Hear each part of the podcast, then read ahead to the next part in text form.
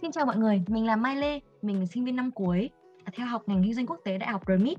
Mình thích nghe podcast từ lâu cho đến khi có cơ hội được ngồi xuống trò chuyện và thực sự tạo dựng một kênh podcast thì đây là một trải nghiệm mình từng dám nghĩ và bây giờ mình đang dám làm.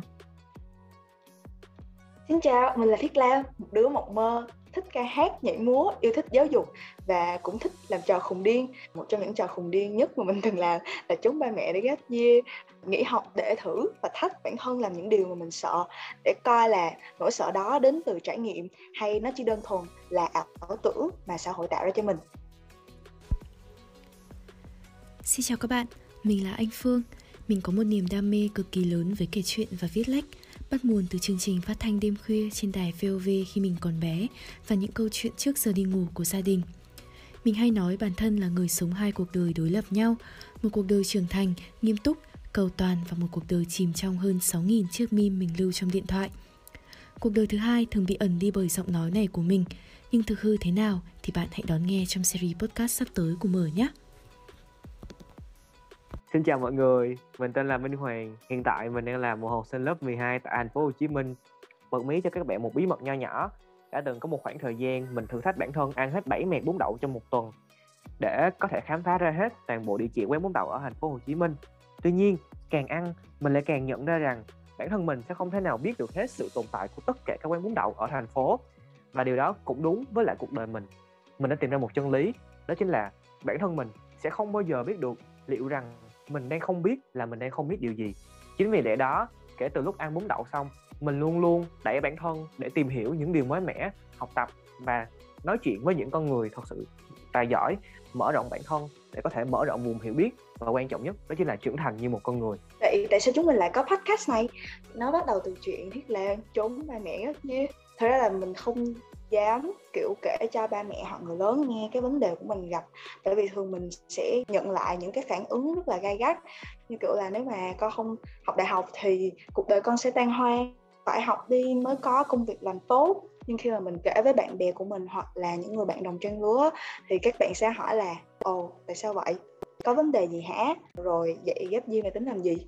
Cái khoảnh khắc đó khiến cho mình nhận ra là à thật ra là vấn đề của mình đáng được công nhận và đáng được quan tâm và lắng nghe chứ không phải là những cái điều kiểu uh, điên rồ chưa hiểu sự đời nhưng mà mình biết là không phải ai cũng có những người bạn đồng trang lứa tâm sự và hiểu điều này.